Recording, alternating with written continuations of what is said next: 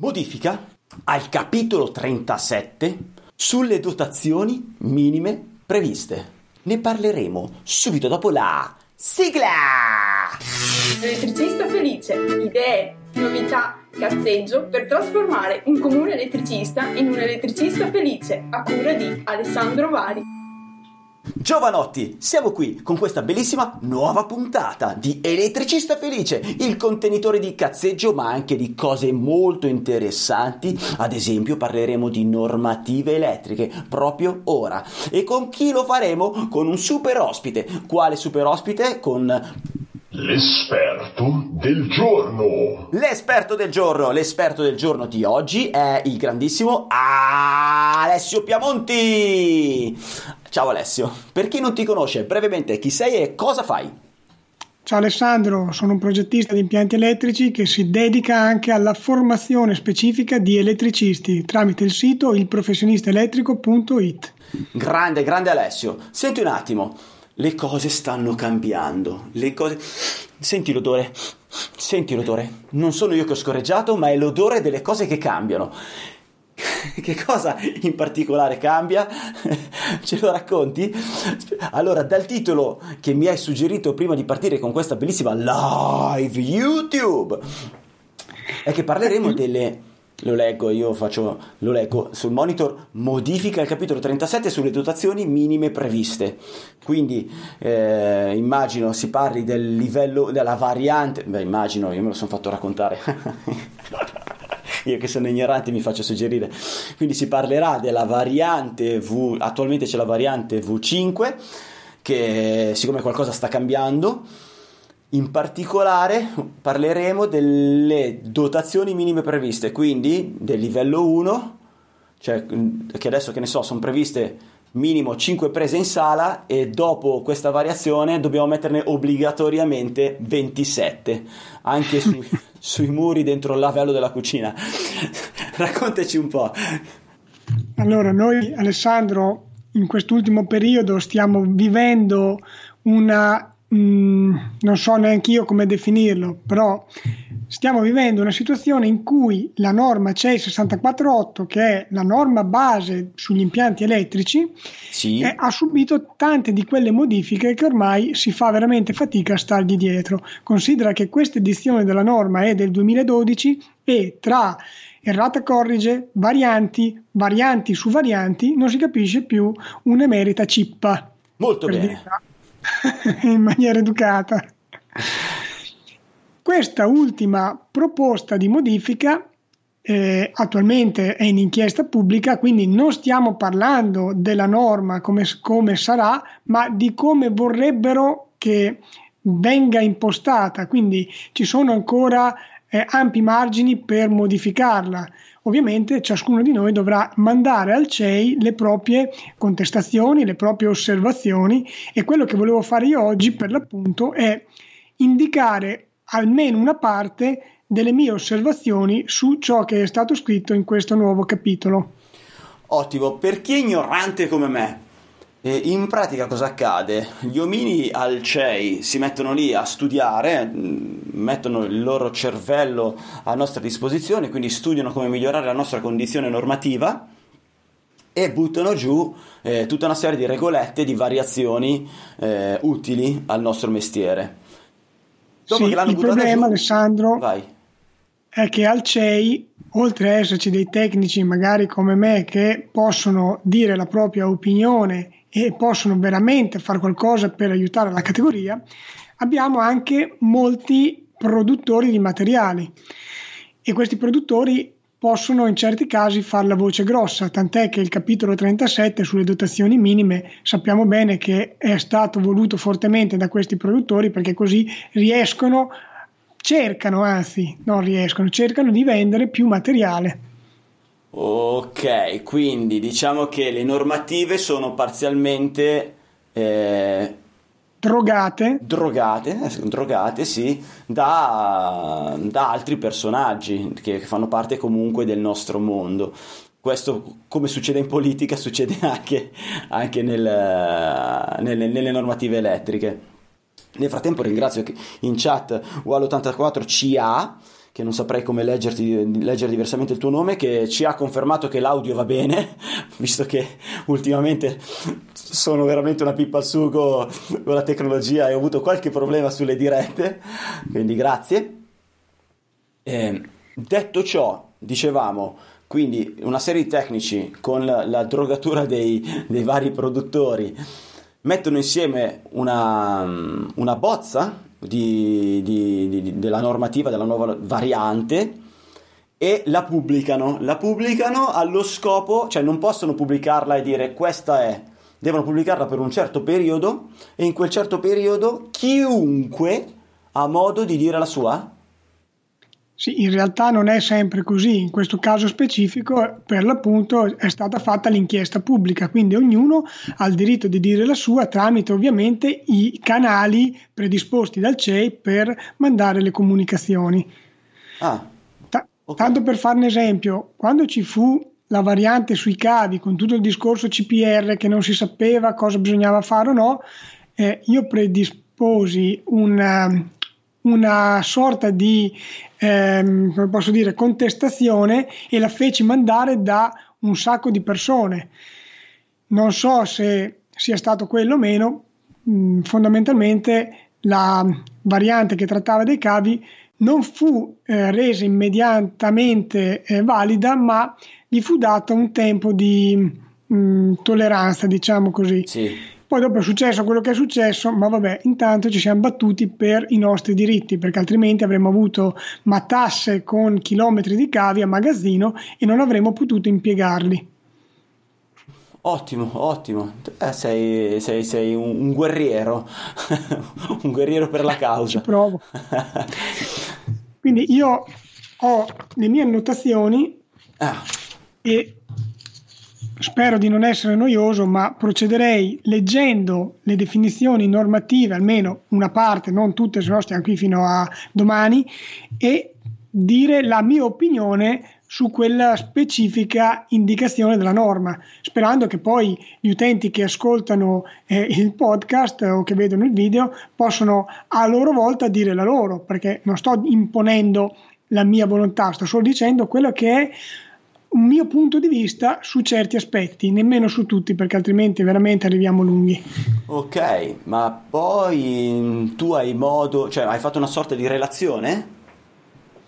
Adesso ho solamente delle bozze scritte mh, mm, a mano, però okay. l'idea è di fare una relazione fatta per bene perché voglio inviarla al CEI in maniera adeguata con i canali adeguati. Ok, ok. Va bene, vai. Bene, allora, partiamo subito dal discorso della norma. La norma fondamentalmente in generale contiene delle prescrizioni che servono a che cosa Alessandro? Alla sicurezza delle persone, no? tipo certo. ci vuole il differenziale perché altrimenti eh, uno potrebbe rimanere fulminato. Ok? Sì. Ecco. Questo capitolo, che è il capitolo 37, non tratta tanto di eh, condizioni relative alla sicurezza, bensì di prestazioni. Sì. C'è proprio scritto nelle prime righe. Allora io ho scritto specificare una volta per tutte se le presenti indicazioni possono essere derogate oppure no, ad esempio con un contratto fra le parti, ad eccezione ah. ovviamente eh, di quelle cose che sono previste per obbligo di legge, come ad okay. esempio la predisposizione della fibra ottica perché infatti una problematica attuale è proprio quella del fatto che eh, ancora si pensa, non, so, non, si sa se si può fare in maniera certa, sicura, però qualcuno, eh, se, se, non tanti, cosa fanno? Per risparmiare sull'impianto elettrico o sul lavoro o comunque vendere un impianto ancora più economico, eh, fanno un, controfirmare un foglio dove il cliente rinuncia al livello 1, giusto? Quindi al livello minimo indispensabile secondo la, il, il capitolo 37, corretto? Quindi tu È corretto, dicendo... però ad oggi non sappiamo se questa pratica effettivamente possa essere davvero riconosciuta valida. Quindi Dovremmo dici... aspettare le prime sentenze della Cassazione per capire se effettivamente se, questo patto in deroga Poteva se ti appettano qualcuno, allora il patto in deroga non si può fare. cioè, se noi aspettiamo la Cassazione. Invece tu dici, sentite, è inutile aspettare che fregate qualcuno per sapere se si può fare o non si può fare. Chiaritelo direttamente visto che state andando a fare una, una revisione. Ok, perfetto. E fin qua mi sembra chiaro. Cosa che ti dico già che ovviamente non faranno, eh? il CEI non si sbilancerà su questa cosa. Ah. Però intanto io glielo dico. Poi andiamo avanti. Nel caso di unità immobiliari destinate a essere utilizzate da persone con disabilità o specifiche necessità, bisogna applicare la specifica tecnica 6421. Che cos'è questa specifica tecnica? È una specifica in cui vengono date delle indicazioni su come realizzare gli impianti laddove ci possono essere delle persone che hanno delle problematiche come ehm, cecità, sordità, incapacità ehm, psichica piuttosto sì. che ehm, difficoltà di movimento, ad esempio chi ha gli arti motori inferiori bloccati o chi ce l'ha sia inferiori che superiori. Quindi ci sono tutta una serie di prescrizioni che attualmente però sono su base volontaria e non obbligatoria. Quindi andare a inserire in questa norma l'obbligatorietà di seguire una specifica tecnica non è proprio il massimo, perciò la mia contestazione, la mia osservazione è quella di dire che è raccomandato seguire questa specifica tecnica, ma non che obbligatorio, anche perché sulla specifica tecnica 6421 il, la, il primo capoverso c'è scritto questa specifica non è obbligatoria. Ah. andarla a rendere obbligatoria con un'altra norma, cioè facciamo del casino che mi sembra ce ne sia già abbastanza a livello di norme che non serve andarne a aggiungere del nuovo. Ok, ok.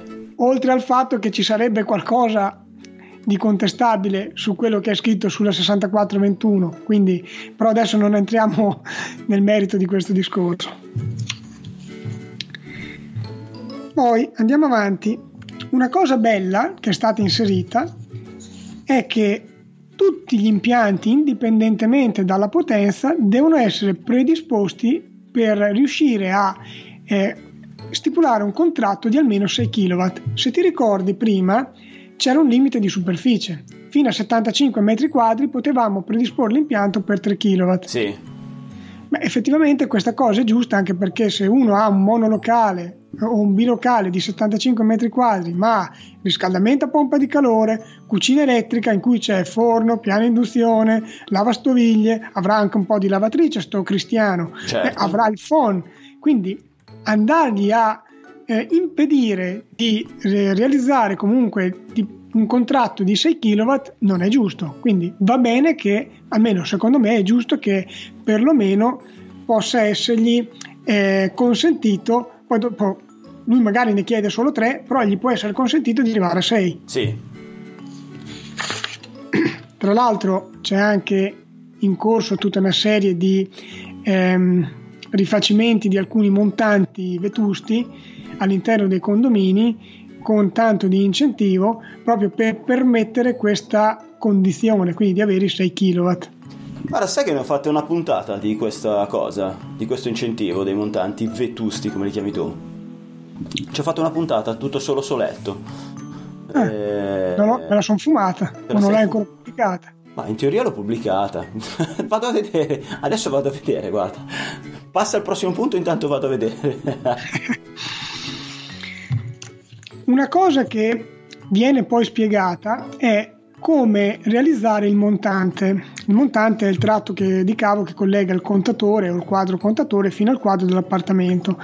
Bisogna specificare chiaramente che questo montante non deve essere da 6 mm quadrati, ma la sezione minima deve essere da 6 mm quadrati, mentre il suddetto montante deve essere calcolato secondo tutti i criteri che servono per dimensionare una linea, quindi caduta di tensione, perdita di potenza e tutti gli altri fattori che concorrono alla scelta di un cavo, che non sono solamente eh, l'interruttore che ho a monte, quindi la corrente che fa passare e coordinato con la sezione del cavo, non è così. Quindi vorrei che venisse specificato meglio questo discorso perché tra le righe è scritto ma non è eh, ben comprensibile da tutti, quindi secondo me dovrebbe essere specificato e scritto in un altro modo. Ok. Altra cosa, il diametro interno dei tubi protettivi di forma circolare deve essere almeno pari a 1,5 volte il diametro del cerchio circoscritto del fascio di cavi in esso contenuto, con un minimo di 25 mm per le dorsali e 20 mm per i tratti terminali. Ora, questa cosa va bene se parliamo di circuiti di energia. Quando parliamo di circuiti per la comunicazione elettronica, ci sono altre norme, in particolare la 306.2, che prescrive altre cose. Quindi mm. perché andare a fare confusione? Scriviamo che questa prescrizione vale solo per i circuiti di energia. Ok, ok. Nelle cassette di derivazione, dopo la posa di cavi e morsetti, è opportuno lasciare uno spazio libero pari a circa il 20% del volume della cassetta stessa.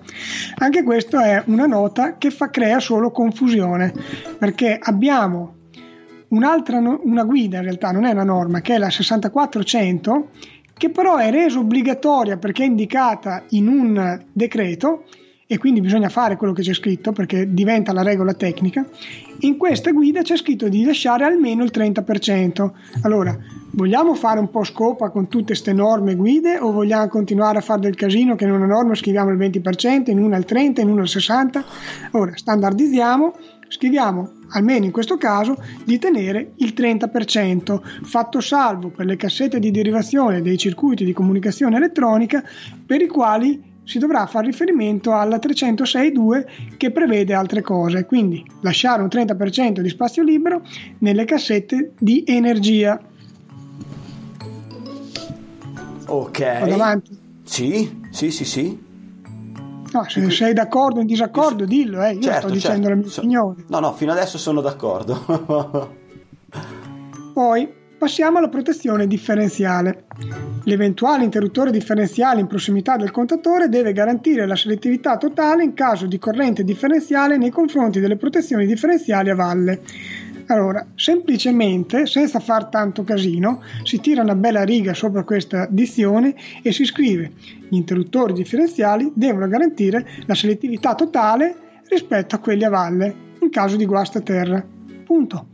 Senza fare tutto questo casino, anche perché eh, è corretto così, cioè, la selettività bisogna garantirla. In un impianto domestico è molto semplice garantire la selettività perché basta prendere un interruttore selettivo a monte di, di differenziali a valle e abbiamo già risolto il problema. Perché ci complichiamo la vita con tutte queste definizioni strane? Bene. Ok. Poi dice, si raccomanda l'uso di interruttori differenziali caratterizzati da un'aumentata resistenza contro gli scatti intempestivi o di differenziali dotati di ARD, quindi il dispositivo di richiusura automatico. Ecco, secondo me è sufficiente che questa prescrizione sia relativa all'eventuale interruttore differenziale posto alla base del montante. Non è che dobbiamo raccomandare che tutti i differenziali siano corredati di sistema di richiusura, perché non ha senso quando ce l'hai quello alla base del montante che magari si trova eh, in fondo alle scale, quindi dovresti scendere certo, no, il condominio certo. arrivare laggiù. Quindi che ha più senso. Quello lo doti di, di, richiusura, basta. Quelli che c'hai in casa non serve andare a vendere dei dispositivi di richiusura in più. Ok, questa, questa, ultima tua frase mi fa, mi induce a pensare alla malizia, alla drogatura de, de, della variante. È così, te ne sei reso conto anche te, come penso se ne staranno rendendo conto un po' tutti gli ascoltatori. Vado avanti. Giunzioni. L'entra-esci sui morsetti delle prese è ammesso soltanto all'interno della stessa scatola oppure tra due scatole successive.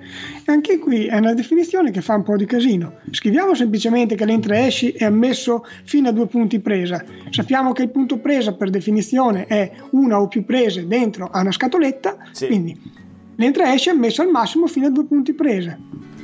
Mi sembra che più semplice di così non possa essere.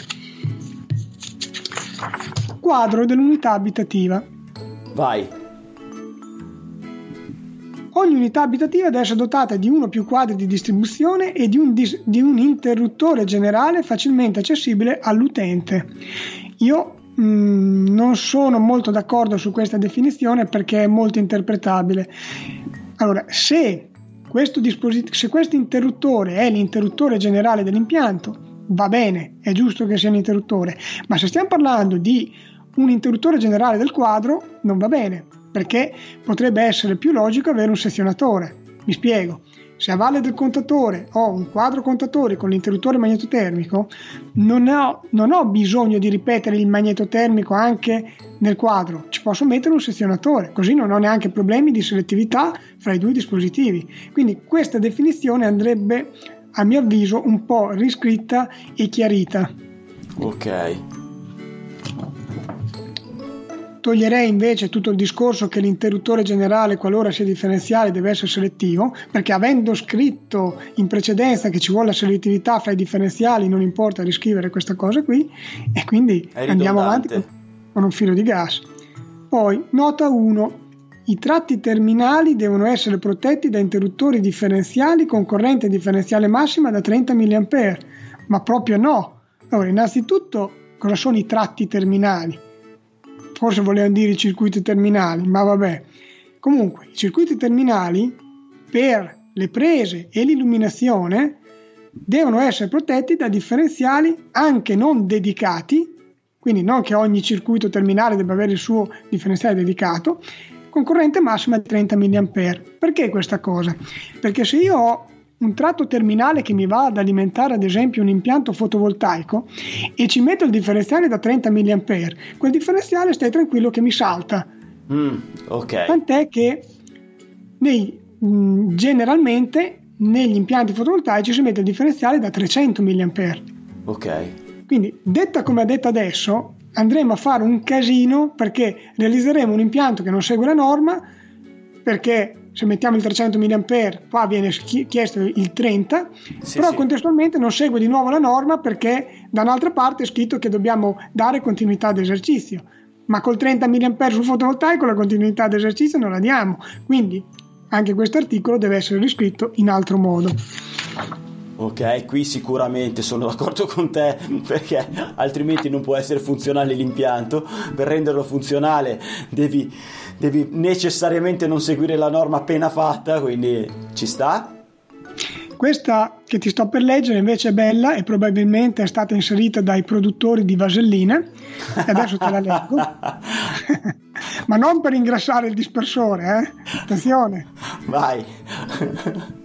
In presenza di apparecchi ed elettrodomestici con particolari caratteristiche di alimentazione elettrica, variatori di velocità, inverter, eccetera, e in presenza di armoniche, che le armoniche non sono quelle che si suonano, ma sono delle onde spurie, vabbè. dei disturbi, dai. Vabbè, in presenza di queste cose è consigliabile prevedere adeguate protezioni e corrente differenziale, ad esempio tipo A o F, sulle basi di eventuali indicazioni del produttore e del tipo di apparecchio. Ora, io mi chiedo, quando progetto un impianto o quando realizzo un impianto, sono un installatore, che probabilmente non c'è nemmeno la cucina, non c'è nemmeno il condizionatore, il fotovoltaico, eccetera. Ma come faccio io a sapere cosa metterà in futuro il cliente? Certo, allora, come fai, metti, metti come fai a prevedere quali, quali, armoniche ci saranno in quell'impianto se non esistono ancora i muri? Eh, eh, vuoi vendere i differenziali in classe A, taglia la testa al toro e di che i differenziali devono essere almeno in classe A, ma non mi mettere questa cosa qui che serve solamente per farmela prendere in quel posto nel momento in cui succede qualcosa. Mm, certo, perché te avresti, cioè secondo loro avresti dovuto prevederlo. Eh, solo che io ancora la sfera magica non ce l'ho e quindi non posso sapere. Eh, cosa... ma fidati ah. che inizieranno a vendere anche la sfera magica. Va bene, adesso ridiamo, ma andiamo avanti. Vai. Allora, aspetta che mi sono perso, eh. Intanto Walter, rispetto alla frase di prima, scrive eh, Walter da Catania, scrive tirano interruttori di richiusura al loro mulino. no, non ti ho sentito Ale. Stavo dicendo, Walter ha scritto in chat, ti, rispetto alla, alla, correzione, alla frase di prima che hai detto tu, i produttori tirano interruttori di richiusura al loro mulino. Ah, vabbè. Vado avanti, dai. Vai. Qui c'è una parte che va spostata perché in questo momento si trova sotto a quadro 1 2 3 dell'unità abitativa e invece va spostata da altre parti e dice per unità abitative costituite prevalentemente in materiale combustibile si vede la sezione 751. Ovviamente se abbiamo una casa in legno sappiamo che non possiamo fare gli impianti elettrici tradizionali ma dobbiamo avere delle accortezze in più di cui abbiamo già parlato. Quello guarda, che stanno... Scusami, scusami, apro e chiudo una parentesi. Capito? Capito, progettista? Capito? Tu che fai le case in legno, tu che fai figo, fai la tua bella pubblicità ovunque su tutti i social e dici che le case in legno sono fighissime per mille motivi e tutto quanto, ma al momento in cui, nel momento in cui io ti ho parlato degli impianti elettrici, tu hai detto guarda che sono impianti elettrici normali, eh? non è che siamo sulla luna. Non sono impianti elettrici normali. Capra! Chiudo la parentesi. Vai. La dovevi fare un po' più con l'intonazione di Sgarbi. Capra! Capra! capra! Capra! Capra!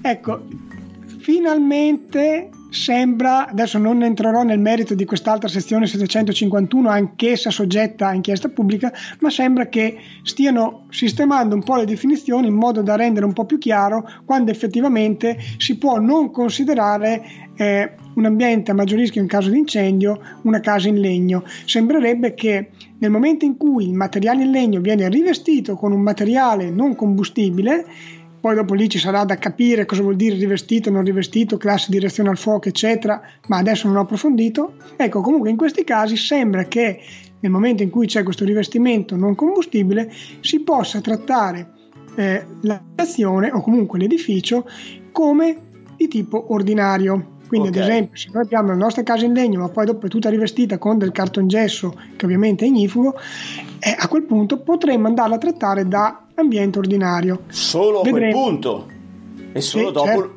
la conferma di questa nuova norma. Certo, certo. Okay. Sempre, sempre, che passi questa definizione. Ok. Che okay, potrebbe anche passare. Ok. È consigliabile predisporre la canalizzazione che collega il quadro dell'unità abitativa al quadro base del montante scusami. all'eventuale area destinata al parcheggio degli autoveicoli. No, scusami, scusami, scusami. Ma sulla frase di prima non ho capito qual è la tua correzione, perché te stai leggendo quelli che andresti a correggere. Quelle sulle no, case eh, in legno, non ho capito. Sulla, sulla, sulla, frase dei luoghi a maggior rischio in caso di incendio? Eh.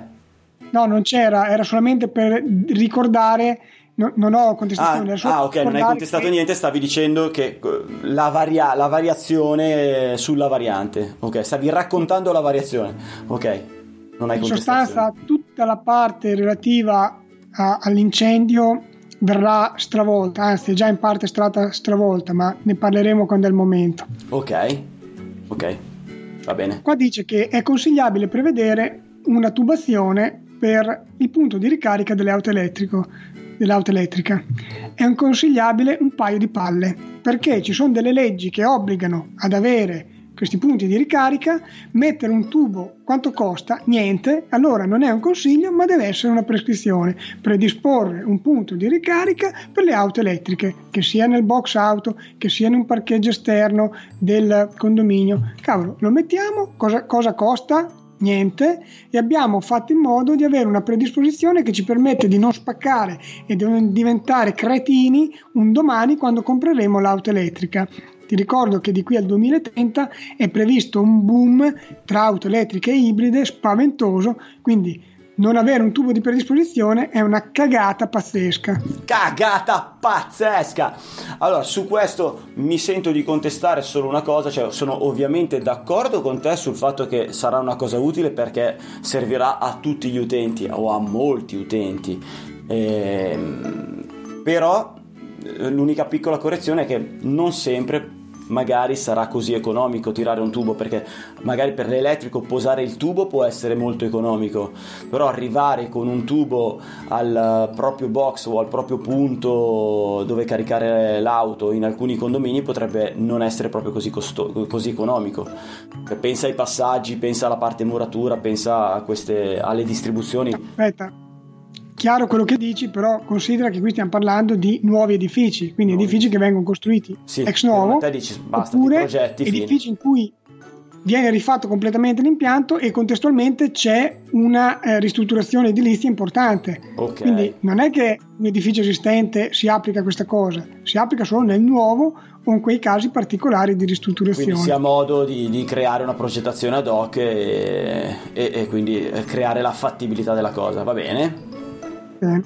Poi qua dice di portare anche una canalizzazione dati separata rispetto ai cavi di energia va bene, secondo me era meglio dire che dovevano essere indipendenti perché alla fine i cavi di energia e i cavi di segnali devono essere indipendenti e essere indipendenti non vuol dire per forza che devono essere separati i due tubi e le due condutture, potrebbero essere anche all'interno dello stesso tubo se i cavi sono eh, costruiti in un certo modo. Ok. Non stiamo adesso ad entrarci in questo, se no non finiamo L'abbiamo più. già fatto, l'abbiamo già fatto, potete andarvi a vedere una puntata dove abbiamo parlato della... com'è che la chiami tu? promiscuità dei cavi di segnale, promiscuità, esatto, promiscuità esatto. dei cavi segnale e cavi energia. Nel frattempo, scusami se ti disturbo, apro e chiudo una parentesi. La puntata che abbiamo citato prima, che avevo fatto da solo, quindi senza persone autorevoli, ma io da, da babbo, eh, era la, uh, la, la, la oh, l'ho persa di vista la 87, puntata 87 che si intitola Rimborsi per rifare i montanti elettrici dell'inizio di quest'anno, il 13 gennaio. Eh, guarda, mi è venuta l'idea di fare una puntata su questa cosa. Ti capì? Tutto qua. Chiusa la parentesi, prosegui. Bene, vado avanti allora. Vai. L'interruttore luce di un locale deve essere installato in prossimità della porta interno e esterno del locale. Ora, innanzitutto più che interruttore luce il comando perché io posso avere un pulsante, un deviatore, un invertitore oppure posso avere anche un touchscreen chiaro, oppure chiaro. posso avere il mio comando remoto perciò l'eventuale o un comando... IR IR eh? no IR di movimento non dovrebbe neanche essere in quel punto lì a quel punto lo metti dove vuoi ok comunque come va modificata. Così l'eventuale comando manuale dell'illuminazione di un locale deve essere installato anche in prossimità della porta, non installato in prossimità della porta, perché se io lo installo lì e poi non lo installo da un'altra parte dove mi serve, eh, cerchiamo di rendere anche più fruibili queste informazioni che danno le norme. Deve essere installato anche in corrispondenza Trovi porta. d'accordo, ma ci eviti veramente tanti problemi in futuro che poi devi andare a giustificare o devi andare a fare cagate. Per evitare le cagate sono super d'accordo con te. Vai! Ma infatti il mio impegno al CEI sarà appunto quello di... Di rompere i coglioni, opinione. diciamolo, di rompere i coglioni. Chi ti ha portato al CEI se ne pentirà. esatto, amaramente anche. Alessio uno di noi. In sostanza, quando eh, c'è l'esperienza del cantiere, della progettazione, comunque dell'installazione, è più facile capire quando ci sono delle indicazioni che potrebbero ritorcersi contro. È ovvio che se uno sta solo dietro una scrivania a scrivere delle norme fa un po' fatica a capire cosa serve realmente o no. Ma comunque andiamo avanti. Vai. Una cosa che è stata cancellata e che secondo me deve essere ripristinata era quello che era scritto nella precedente edizione, ovvero che se non esiste un locale non si applicano le dotazioni minime per quel locale. Se non esiste non lo so, la... Boh, la, la cameretta, sala, la cameretta. La camera, vabbè, adesso la camera sarà un po' fatica che non no, esiste, però se esiste la camera, c'è la camera, ma non c'è la cameretta. Devo applicare quelle cose, lasciamolo scritto. Chiaro. In più andiamo anche a specificare meglio, ad esempio, cosa si intende, visto che c'è cucina e angolo cottura, spieghiamolo bene, perché se io ho la cucina con l'angolo cottura, dimmi se devo effettivamente applicare ambedue, quindi fare la somma delle due dotazioni minime. Giusto per chiarezza, eh? Mica, poi è ovvio che io lo faccio, però almeno se lo chiariamo siamo tutti più contenti. Ok. Altra cosa da aggiungere, predisponiamo un punto di alimentazione dal, dalle fonti rinnovabili. Cosa costa portare un tubo, ad esempio, sul tetto? Tanto ci dobbiamo andare per l'antenna e comunque per il punto di accesso della, eh, dei segnali alla banda ultralarga dal tetto perché ce lo impone un'altra norma, così come una norma ci impone di avere una fonte rinnovabile nei nuovi edifici, cavolo, diciamo che bisogna portare un tubo di predisposizione, almeno. Poi cito il buon Massimo Berti. Ciao Massimo. Ciao caro, un abbraccio. Ciao, ciao Massimo. Nella norma CEI 021 è stata inserita la possibilità di avere il fotovoltaico plug and play, ovvero quel fotovoltaico che si collega tramite presa spina. Se ti ricordi, ci abbiamo fatto una puntata ancora prima che venisse parlata nella norma e quello che ti avevo detto in quell'occasione è poi stato effettivamente scritto nelle norme, ovvero che la eh, presa del plug and play deve avere un circuito dedicato. Ok. Questo sì. per fare in modo di evitare che ci possano essere eh, correnti maggiori di quelle che può supportare un'altra presa sullo stesso circuito. Poi se vuoi trovare la puntata la vai a vedere così la, la dimensioniamo. Però ecco, inseriamo anche in questo articolo che deve essere prevista un circuito, deve essere previsto un circuito dedicato almeno per una presa esterna in modo da poterci collegare il plug and play e facendo sì che questa presa abbia comunque un certo grado di protezione, io propongo i P44, anche con la spina inserita. Ok. Ci okay. sta? Vado avanti. Vai avanti. Vabbè. La puntata 43, intervista a Massimo Berti, micro fotovoltaico a spina plug and play. Ma poi ce n'era una nostra in cui avevamo parlato di questa cosa qui e spiegavo appunto perché bisognava avere un circuito dedicato per il plug and play, quindi una presa dedicata. Mm, ok, adesso Bene. te la do tra poco. Per quanto riguarda la tabella delle dotazioni impiantistiche, diciamo che la prima parte non è cambiata tanto, quindi il numero di prese, eccetera, più o meno resta quello. Quello che però cambia è la parte finale di questa tabella in cui ci sono prese telefoniche e o dati, secondo me va aggiunto e o ottiche, perché visto che ormai il futuro è in fibra ottica bisognerà anche eventualmente prevedere delle prese ottiche, ma tutto come predisposizione e non come esecuzione finita. Inoltre, nel livello 2 è stato previsto solo il campanello e il videocitofono come funzioni ausiliari, è stato torto l'impianto allarme intrusione. Secondo me bisognerebbe quantomeno che ci fosse la predisposizione dell'impianto di allarme intrusione almeno di livello 1 secondo la CE 793.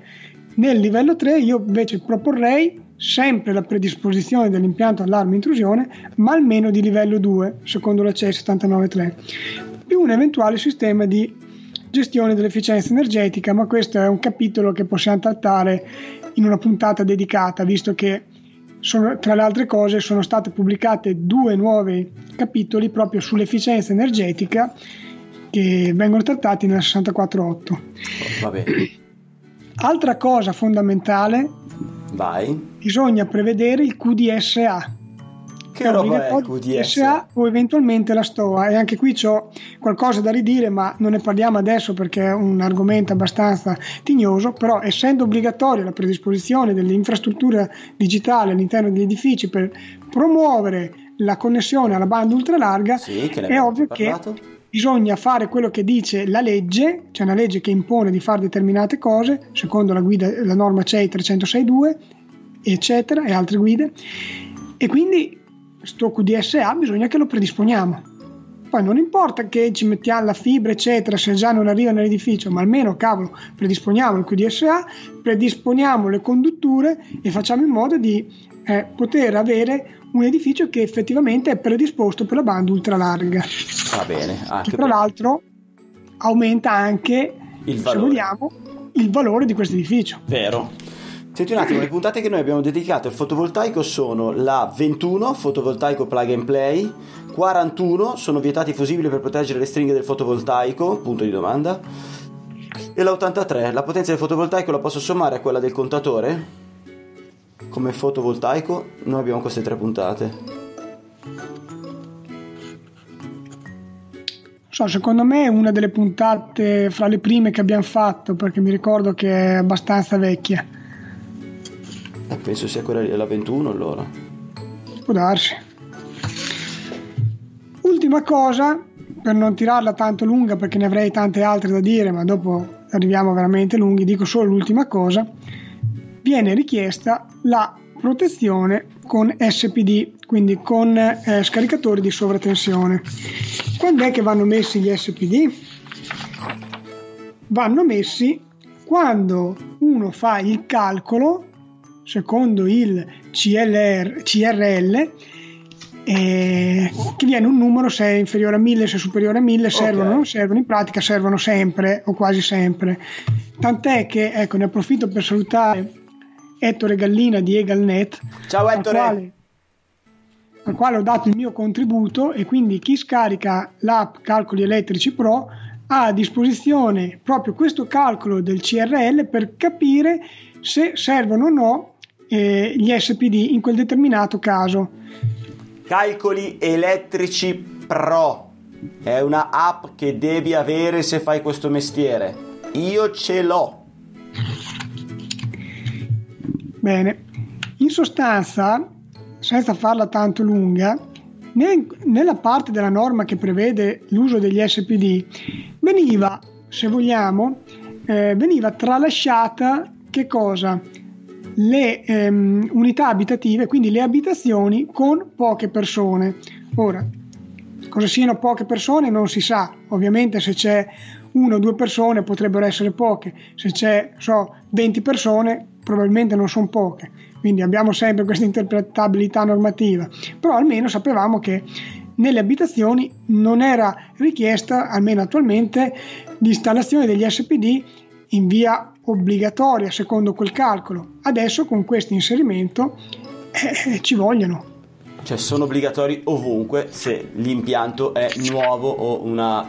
Eh, per, per, questo motivo io vorrei che venisse modificata la norma e che dicesse che in alternativa al calcolo della sezione 534 della norma 648 eccetera venisse eh, promossa anche l'eventuale valutazione secondo un'altra norma che è l'8110. Facendo la valutazione con quell'altra norma, nel 95% dei casi gli SPD in un appartamento non servono.